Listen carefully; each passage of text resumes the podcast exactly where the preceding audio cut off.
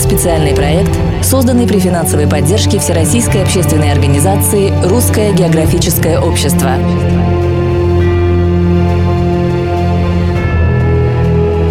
Российские экспедиции.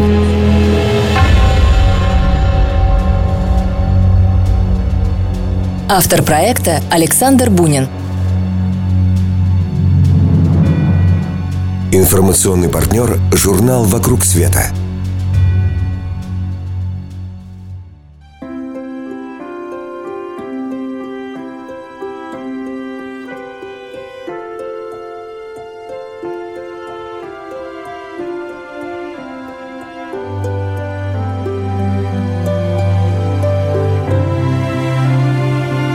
Известный афоризм «История повторяется» получил полное подтверждение в развитии этого вопроса в наших владениях на Дальнем Востоке.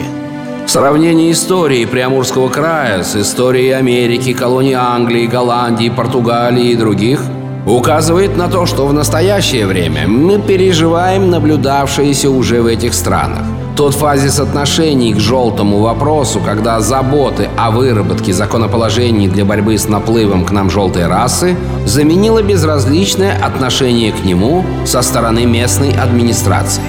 Так, весьма жестко и нелицеприятно писал в секретной докладной записке государю-императору Николаю II коллежский советник Владимир Владимирович Граве, первый секретарь русской миссии в Китае. Потомственный дипломат, закончивший с отличием императорский Александровский лицей и получивший чин камер-юнкера, он сразу оказался весьма востребованным на весьма высоких должностях в Министерстве иностранных дел. Уже к 1911 он назначается помощником директора Департамента восточных дел Министерства, а спустя год направляется в российскую миссию в Пекине. Соседство наше с государствами желтых Последствия несчастной войны заставляют нас с большей осторожностью взвешивать все стороны этой борьбы. Тем более, что вызываемые ею мельчайшие осложнения в международных отношениях получают отражение в жизни края и часто в сильно преувеличенном виде. Паника конца 1909 года под влиянием слухов о войне с Японией и Китаем, о разделе наших владений на Дальнем Востоке служит ярким доказательством того, как местное население чутко прислушивается к политическим событиям Востока и как мало оно надеется на успех действий правительства, направленных к упрочению русской государственности, усилению нашей военной мощи и развитию торговли и промышленности в крае. Ситуация в русско-китайских отношениях стала меняться, когда в самом начале 20 века Россия вместе с другими державами ввела в связи с так называемым боксерским и хатуанским восстанием войска в Пекин и оккупировала Маньчжурию. После подписания иностранными государствами заключительного протокола царское правительство не вывело своих войск из нее, в связи с чем русско-китайские отношения значительно обострились. Негибкая политика Николая II в отношении зарубежного Дальнего Востока привела к русско-японской войне 904-905 годов. В ней Россия, как известно, потерпела сокрушительное поражение – Однако она довольно быстро оправилась, и царское правительство нормализовало отношения с Японией и снова стало проводить активную политику на Дальнем Востоке. Именно в этот период работе русских дипломатов во всех русских миссиях придавалось крайне важное значение. Нам важна справедливая оценка действительного положения вещей, того, что делается у наших соседей. И вообще обратить внимание на реформы в Китае – на меры китайского правительства, старающегося усиленно заселять пограничные с нами районы из-за боязни агрессивных замыслов России. Учитывая, что это одновременно может способствовать развитию торговли и судоходства по маньчжурским рекам и проведению железных дорог. При этом следует не упускать из виду наши попытки выкупить их у китайцев – Кроме того, не может не доставлять беспокойства непрекращающееся вооружение Японии, аннексия ею Кореи, а также деятельность японцев в Южной Маньчжурии. И, наконец, на практически бесконтрольный ежегодно увеличивающийся прилив к нам желтых различных национальностей. Именно маньчжурский вопрос занимал первостепенное место в китайской политике царского правительства. Здесь с 1900 до 1906 находились русские войска. Но царское правительство и после этого не отказалось от мысли присоединить к России Северную Маньчжурию. В декабре 1910 под председательством Столыпина проходит особое совещание Совета министров.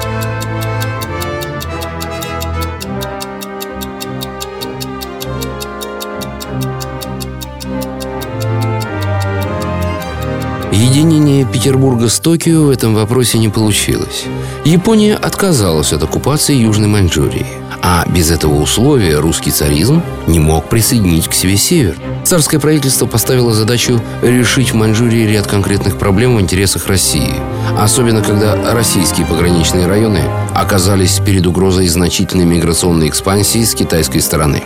И одна из самых непростых задач была возложена именно на первого секретаря посольства Владимира Владимировича Граве. Нельзя не обращать внимания и на настроение местного населения в пограничном Преамурье. Оно особенно чутко относится к вселению в край китайцев, видя в них проводников желтого влияния, медленных, но верных завоевателей торговли и промышленности. Они также могут рассматриваться нами как авангард китайских войск, который при первом же столкновении с Китаем будет оперировать у нас в тылу. Местные власти под влиянием тех или иных обстоятельств или иных событий старались найти выход из затруднительного положения. Но выработанные меры не получили применения, за исключением специального паспортного сбора с китайцев и корейцев – Переговоры по всем этим вопросам велись и в Пекине. Правительство Юань Шикая в октябре 2013 года предоставило коллеге Граве, российскому посланнику в Китае Крупенскому, сведения о дислокации и численности китайских войск в провинциях Хэлуэнцзянь и Гирин. Тем не менее, требования царской дипломатии о том, чтобы китайское правительство сократило количество своих войск в Северной Маньчжурии, Пекином было отклонено. Китайцы решили предъявить России ряд требований, таких как отмена русской беспошлиной торговли в Синьцзяне и Монголии, запрещение русским поданным приобретать земельные участки в Синьцзяне и открытие более десятка китайских консульств в городах Российской империи. Успеху колонизации китайского Преамурья способствовало то обстоятельство, что вольное переселение китайцев шло постепенно, естественным путем – и китайскому правительству оставалось лишь усилить это движение и направить его в удобные для своих целей места. Близкое расстояние колонизационных районов от мест выселения лучшая почва для обработки и, наконец, ужасная скученность населения во всем Китае, плотность коего в среднем достигает 95 на 1 квадратный километр, доставила нам немало проблем – Поддержка России в ее конфликте с китайцами пришла с весьма неожиданной стороны. Намечаемые и проводимые Пекином мероприятия вызвали большое недовольство и монгольских феодалов. Лишение их власти над монгольским народом, естественно, была плохой для них перспективой. Поэтому они решили бороться с Пекином и добиваться выхода Монголии из состава Китая. Монгольские феодалы прекрасно понимали, что только собственными силами им не добиться заветной цели – провозглашения независимости Монголии – Поэтому они сделали ставку на помощь и поддержку царской России, которая уже считала Халху своей сферой влияния. Существенный толчок этому движению дал тибетский Далай-Лама XIII. Свои взгляды относительно отделения Тибета и Монголии от Китая Далай-Лама многократно обсуждал с рядом монгольских князей – Подтверждение этих настроений носили давно изученный посланниками Русского географического общества характер. И Приживальский, и Семенов Таньшанский, и Гамбажап Цибиков, выполняя особые поручения Генерального штаба русской армии, неоднократно докладывали в Санкт-Петербург о непростых взаимоотношениях внутри густонаселенного Китая. Окончательная ясность наступила к концу первого десятилетия 20 века. В результате многочисленных встреч Далай-Ламы было принято, по словам царского разведчика подполковника генштаба Хитрово, бесповоротное решение отделиться от Китая в самостоятельное союзное государство, совершив эту операцию под покровительством и с поддержкой России, избежав при этом кровопролития. Русско-монгольское соглашение вызвало в Китае взрыв недовольства.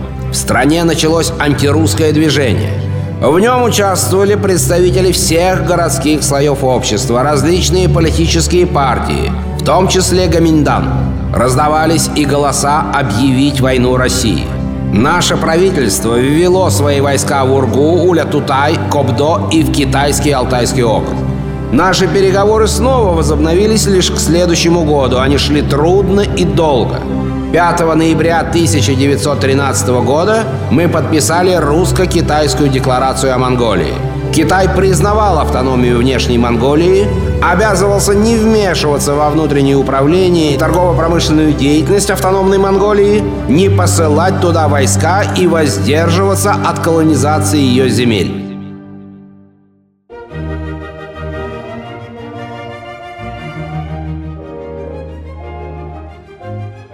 На этом работу первого секретаря русской миссии в Китае Владимира Владимировича Грави можно было бы считать полностью выполненной. К тому же страна к тому времени оказывается в пламени Октябрьской революции. Грави остается в Китае и уходит из политики. До самой своей смерти выдающийся русский дипломат, кавалер орденов святого Станислава и святой Анны, работает представителем американского страхового общества в Мукдене.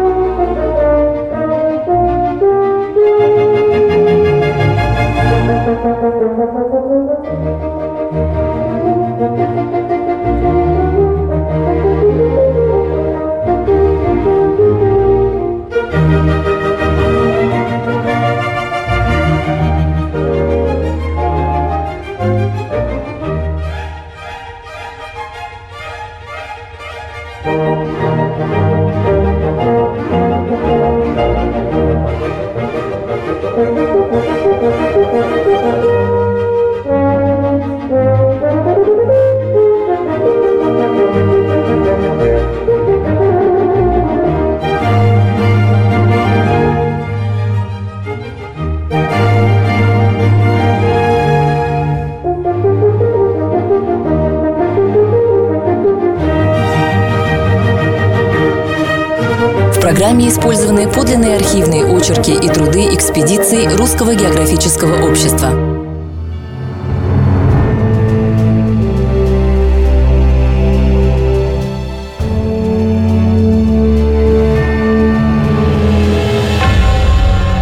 Проект создан радиостанцией «Серебряный дождь» при финансовой поддержке Всероссийской общественной организации «Русское географическое общество».